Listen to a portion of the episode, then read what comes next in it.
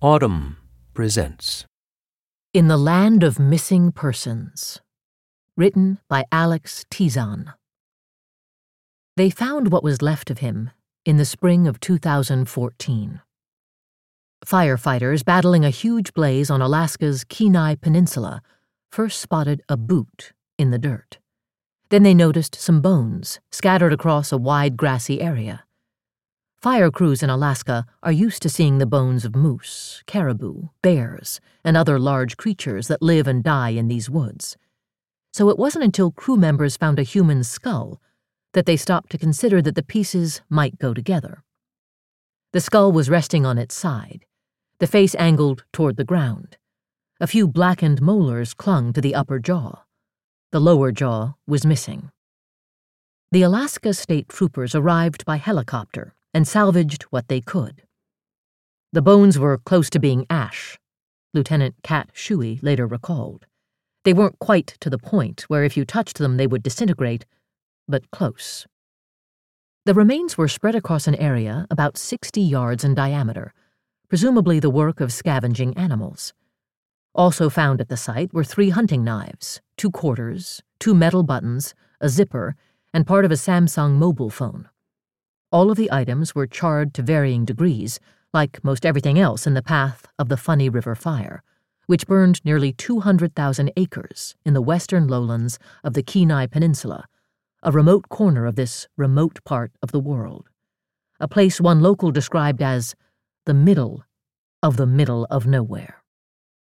No one knew at the time that the Funny River bones would set in motion a series of other discoveries adding a surreal twist to a long and disjointed tale of people lost and found, and lost again, and in the process, reminding everyone involved of their smallness in this vast land. Troopers guessed that the bones were those of an adult male, based on the size and style of the boot, and the fact that in these circumstances the deceased is usually a man. But the condition of the bones made determining the cause of death impossible. The man may have gotten lost and frozen to death. He could have tumbled down one of several steep embankments nearby and broken his neck. He could have run into the wrong bear. As many as 4,000 of them roam the peninsula, including some of the largest brown bears on the planet. He might have eaten poison berries, by accident or by design. The location was ideal for someone who wanted to vanish. And Alaska is famous for attracting dropouts, runaways, and end of the roaders who wish to conduct a life, and sometimes a death, in isolation. There were, to borrow one trooper's phrase, a great number of equally plausible alternative inferences. Within hours, news of the discovery spread from the firefighters' camps to the small communities along the Sterling Highway, the road that transects the peninsula. In the town of Soldotna, about 20 miles from where the bones were found, Dolly Hills got a call from one of her granddaughters. The granddaughter was upset. Why hadn't the police told them about the bones? Later, Dolly began to hear from people around town. They wondered the same thing that Lieutenant Shuey wondered aloud at headquarters, a question Dolly wasn't prepared to entertain quite yet. She listened, and mostly kept silent. In private, though, she could think of nothing else. Could it be Rick? When I first met Dolly, in January of 2005, her son, Richard Thomas Hills, had been missing for almost a year. I was working on a story about the phenomenon in Alaska of ordinary people disappearing while doing ordinary things. In Anchorage, the statewide coordinator of search and rescue at the time, Lieutenant Craig McDonald, had told me about some recent cases, including that of Rick Hills. He described the case as tragic for the family, but typical of what troopers dealt with almost every day. More than 3,000 people had been reported missing the previous year in Alaska, a state with a population smaller than San Francisco's. Curious to know what McDonald meant by typical, I flew south to the Kenai a peninsula shaped like the craggy profile of a T Rex's head, extending 150 miles southwest into the Gulf of Alaska.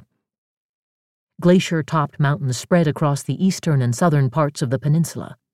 Marshy lowlands cover much of the rest.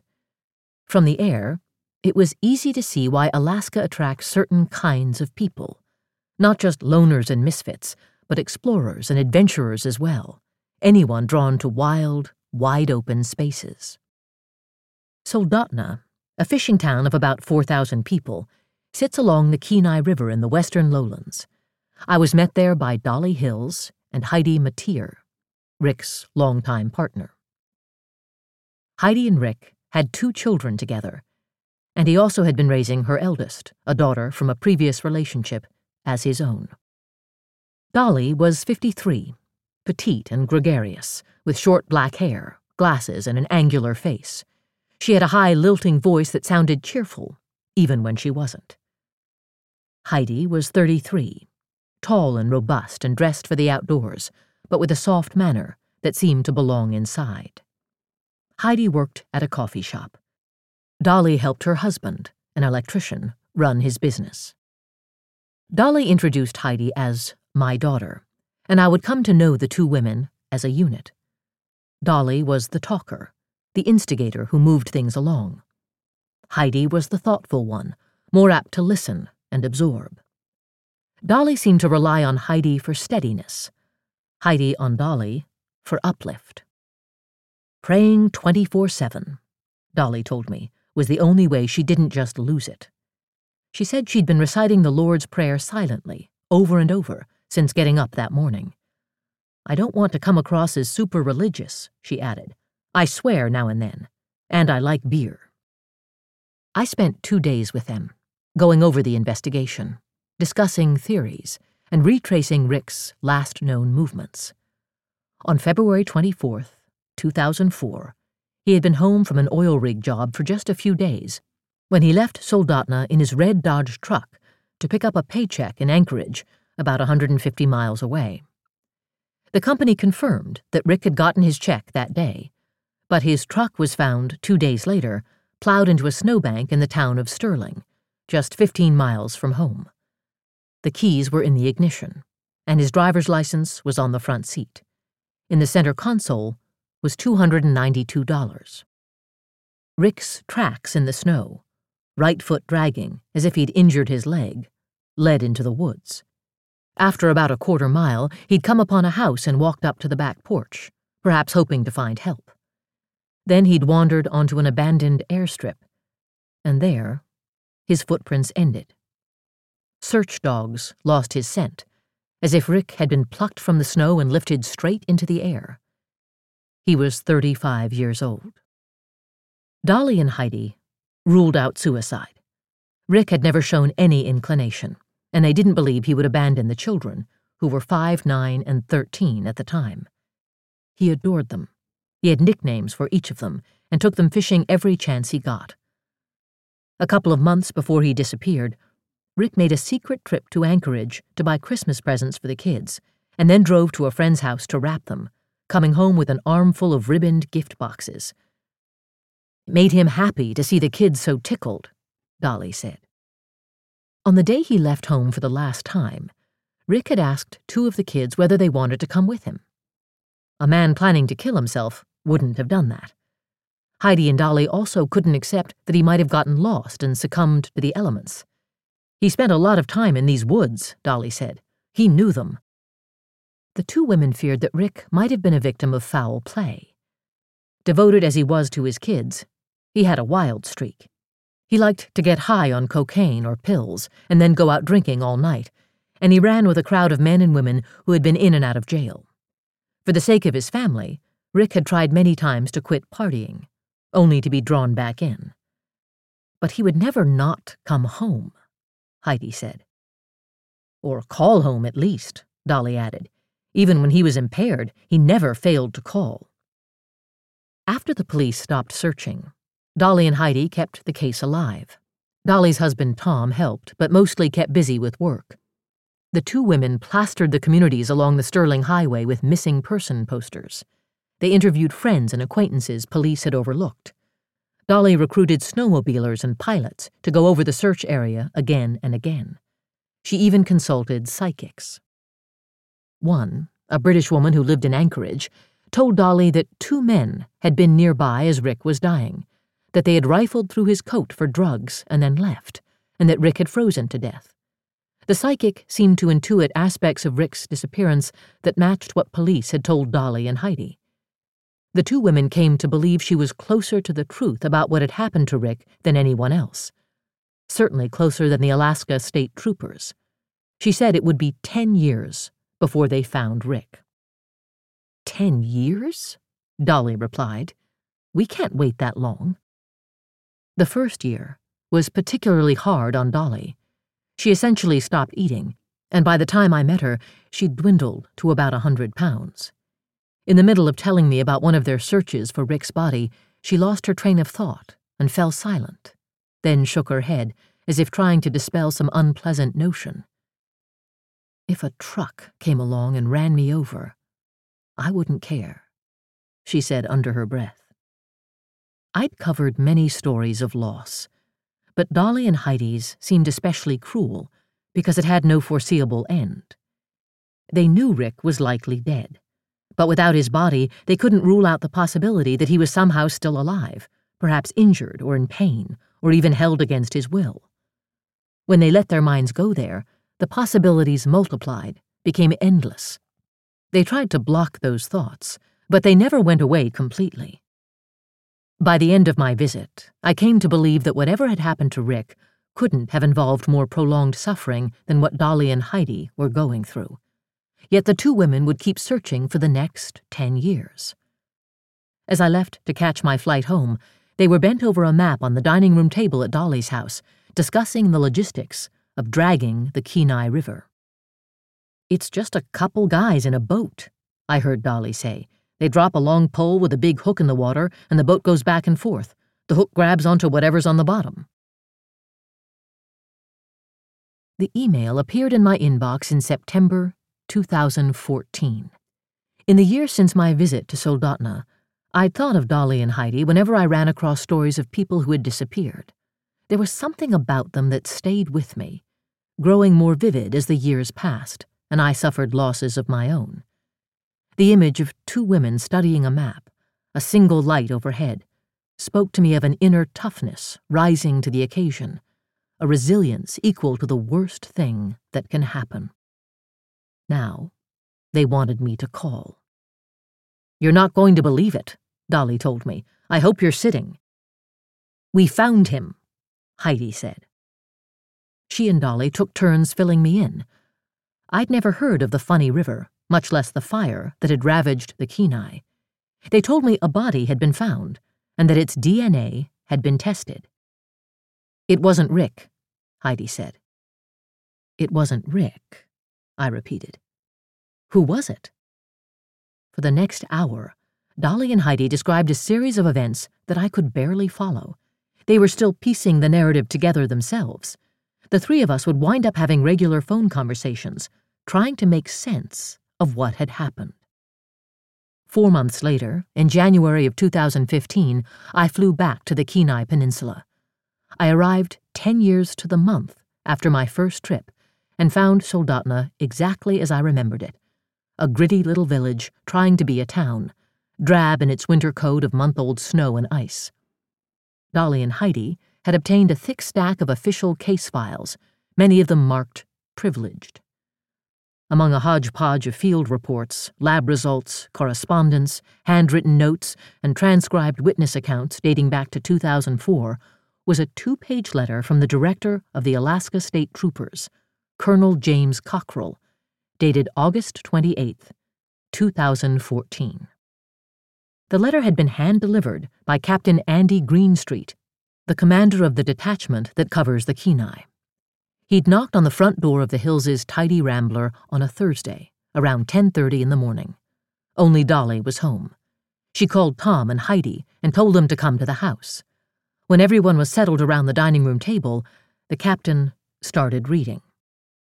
Dear Mr. and Mrs. Hills, I begin this letter knowing full well that mere words on a page cannot adequately express the magnitude of apology which you and your family are due, based upon errors made by the Alaska State Troopers.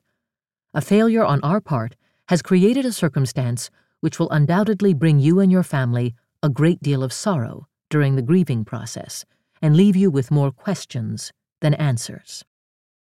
Halfway through, Heidi interrupted him. Are you kidding me? she said, glaring. Ten years, Dolly muttered. Are you fucking kidding me? Heidi said. Captain Greenstreet paused without looking up from the letter. He let Heidi's question hang in the air. I felt for them, he told me later.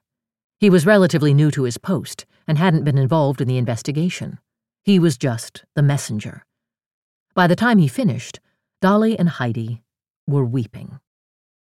Ten years, Dolly repeated. It was just as the psychic had predicted. That same morning, in Lake Havasu City, Arizona, Lieutenant Kat Shuey read an almost identical letter to a man named Leon Bennett. He was home alone that day. His wife Betty was sick and being cared for by relatives in Washington state. The Hillses and Bennetts hadn't known of each other's existence, but now their lives were inextricably linked, the peace of one family coming at the expense of the others. Delivery of the letters had been coordinated so that they would get the news at roughly the same time. I didn't know what to do, Leon Bennett told me, recalling the days and weeks after Lieutenant Shuey showed up at his house. In early 2015, I traveled to Lake Havasu City to meet the other family that had gotten a knock on its door the previous August. Leon sat with his elbows propped on a small table, his hands clasped as if in prayer. He spoke slowly, his voice like gravel.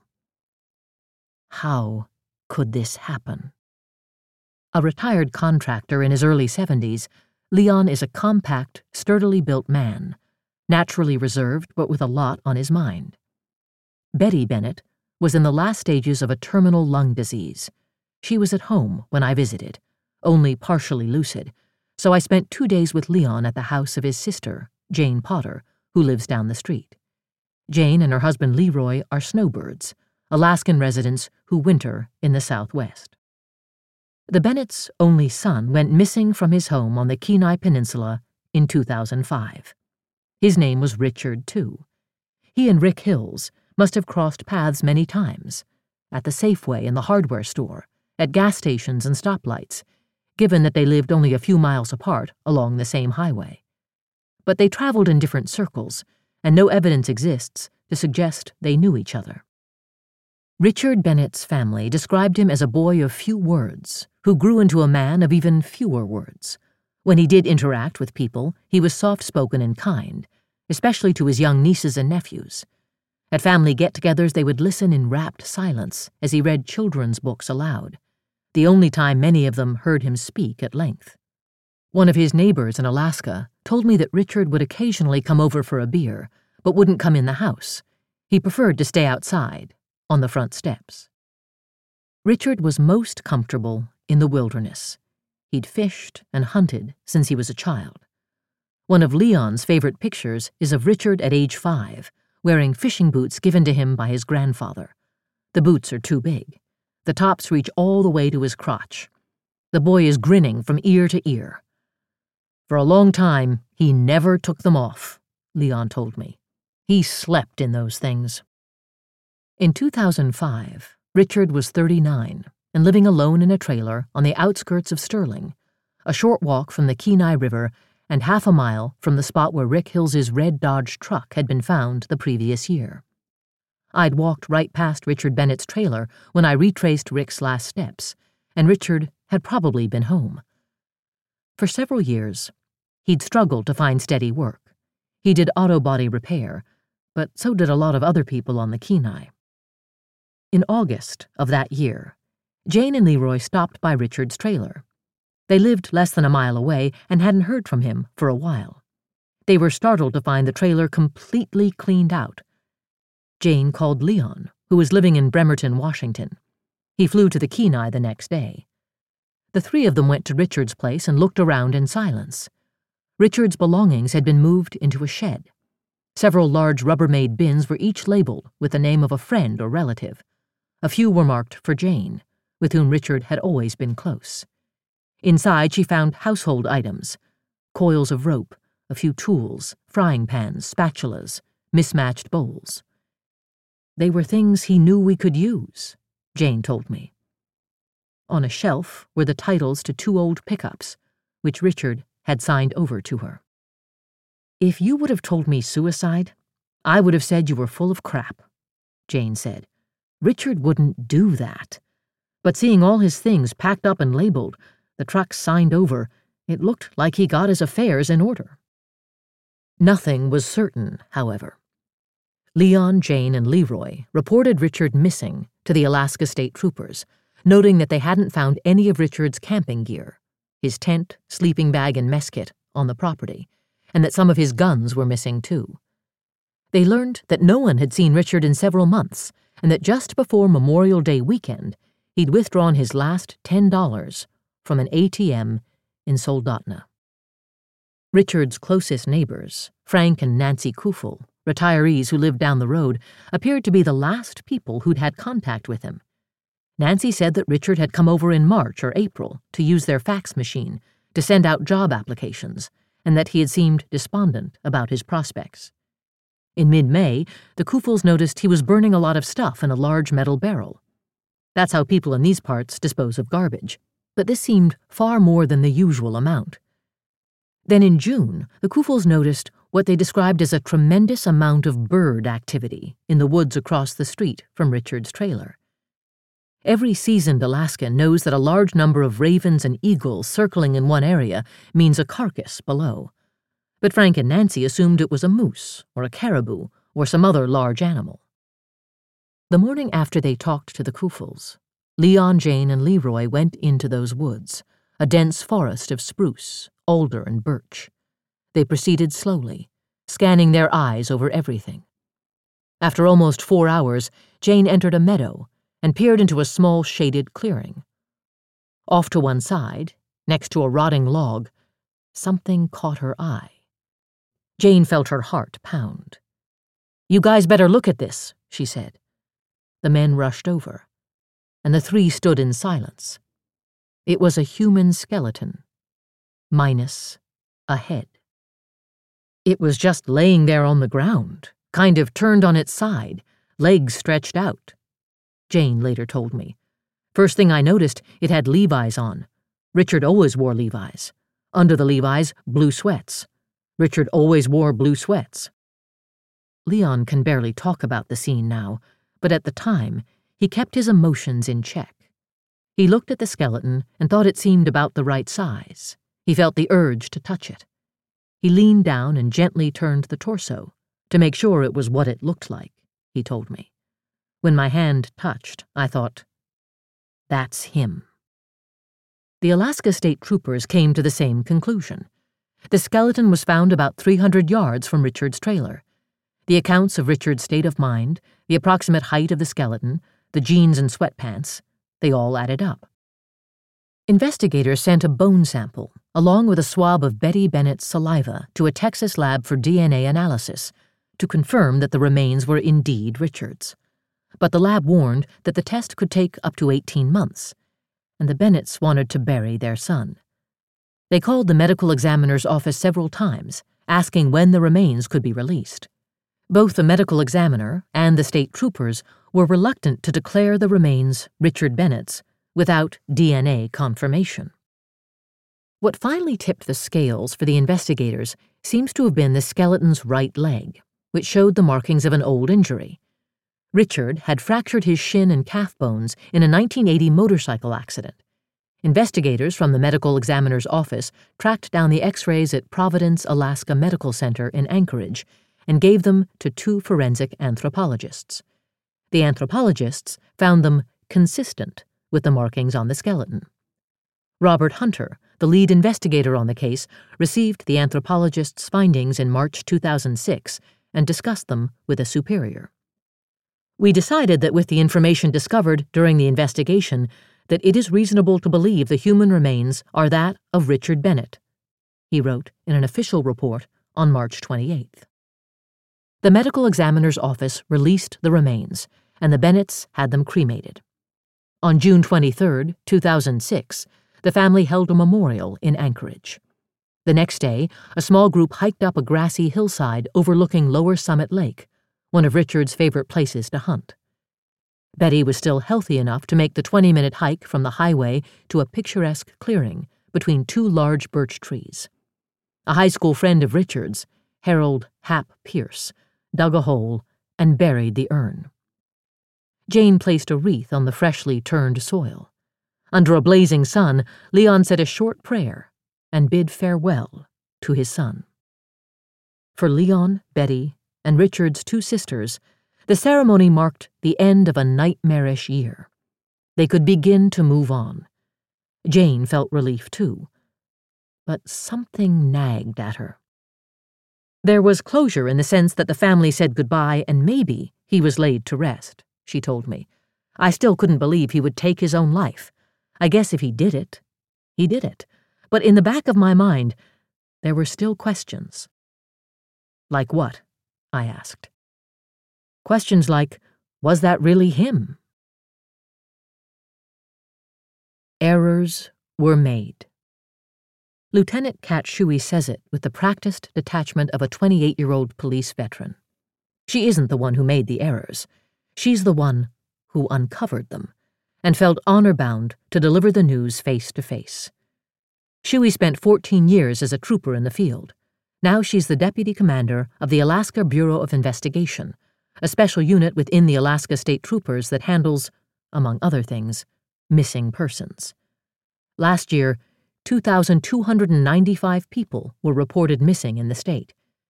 Many were runaways who eventually returned home, but some were people who will never be seen again. Families ask, How come you can't find our son? How come you can't find my husband? Shuey told me. She understands why they ask. But, she said, sometimes I think they forget how big Alaska is. Between the westernmost tip of the Aleutian Islands and the eastern edge of the Alaska Panhandle, a span roughly equal to the distance from California to Florida, a total of 1,332 law enforcement officers keep the peace. About a third work in and around Anchorage, the only Alaskan community that can pass as a city. A few hundred more patrol towns and villages, mere flecks in the landscape. The rest of Alaska is policed by fewer than 400 troopers. When someone goes missing in Alaska, search areas can be as large as entire states in the lower 48, and considerably more treacherous. Alaska encompasses 39 mountain ranges, 12,000 rivers, 100,000 glaciers, and 3 million lakes. The mudflats can be like quicksand, Ice and snow can erase a person's last traces. Landslides, avalanches, fissuring glaciers, overflowing rivers, and collapsing riverbanks all make travel unpredictable at best. Everyone I met there seemed to know of people still missing or unfound. Dolly Hills herself lost a 13 year old brother, William, in 1962. He was presumed drowned, but his body was never recovered. In June 2014, soon after the discovery of the funny river bones, Shuey asked for a list of people in the area who'd gone missing in recent years. At the top of the list were Rick Hills and Richard Bennett, whose last known locations were close together and only about three miles from the funny river site. She wasn't involved in either case and knew little about them. While cross checking records with the state medical examiner's office, Shuey learned that Richard Bennett's remains had been found and released to his family years earlier. This puzzled her. Bennett was still listed as missing in the police database. She went back to his file. Tucked among the documents was the notification letter that the Bennetts had been waiting for in the months after they'd found the skeleton. The letter from the University of North Texas concluded The individual represented by the unidentified remains F. 3677.1 is excluded as a potential maternal relative of Betty P. Bennett. The DNA did not match. The body found in 2005 and released to the Bennett family in 2006 was not Richard Bennett. Shuey was stunned. The letter was dated November 5, 2007, some 16 months after the Bennett family had buried the remains of a man they'd believed was their son. Shuey said that the letter had been filed away by a clerk who no longer works for the Alaska State Troopers, and that the agency hadn't adopted electronic filing until 2012. Facts that she acknowledges are no excuse and no consolation to the families. It was the Alaska State Troopers that failed, she told me. Was it possible that the remains released to the Bennetts and now buried near Lower Summit Lake were those of Rick Hills, and the scattered bones found in the Funny River fire, Richard Bennett's? Troopers privately hoped so. That outcome would lessen the agony for the Bennetts and the humiliation for the state troopers the medical examiner's office ordered a round of expedited DNA tests. The results came back in two parts.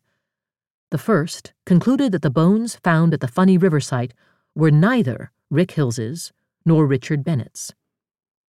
The second concluded that the original DNA sample taken from the remains released to the Bennett family in 2006 was in fact that of Rick Hills. Three months after the funny river bones were discovered, Shuey and another investigator found themselves speeding through the Arizona desert in the middle of the night to reach Lake Havasu City by morning. Both knew they were about to deliver upheaval to an unsuspecting family. The Bennetts had closure for eight years, Shuey told me. Now we have to go down there and take it away from them. We have to tell them the remains you received in 2006 were not your son and we don't know where your son is. The letter Lieutenant Shuey read to Leon Bennett in Lake Havasu City ended exactly like the one Captain Greenstreet read aloud to Dolly and Tom Hills and Heidi Mateer in Soldotna. I understand that there is nothing that I can say that can ever repair the devastation that your family is experiencing. For this, I am truly sorry. Sincerely, Colonel James Cockrell, Director Alaska State Troopers.